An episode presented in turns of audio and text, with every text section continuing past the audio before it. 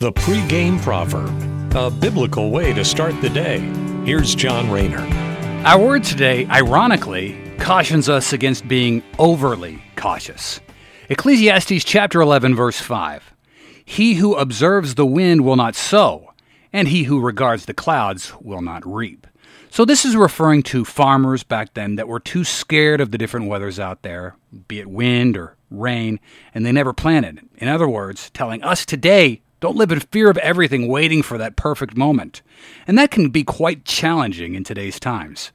Because it seems like ever since the terrorist attacks of 9 11, the media has tried to just scare us into not wanting to leave our houses. Basically, staying indoors on the couch and just consuming more media.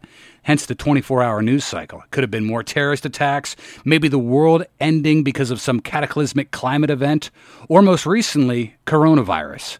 Now, of course, these are things that we should all be vigilant of and keep our guard up over.